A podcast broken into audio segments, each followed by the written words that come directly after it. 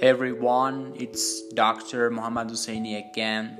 Today I'm going to teach you a practical expression which is to have a lot on a plate. If you have a lot on a plate, it means that you have lots of problems to deal with. For example, after the outbreak of coronavirus, we had a lot on a plate.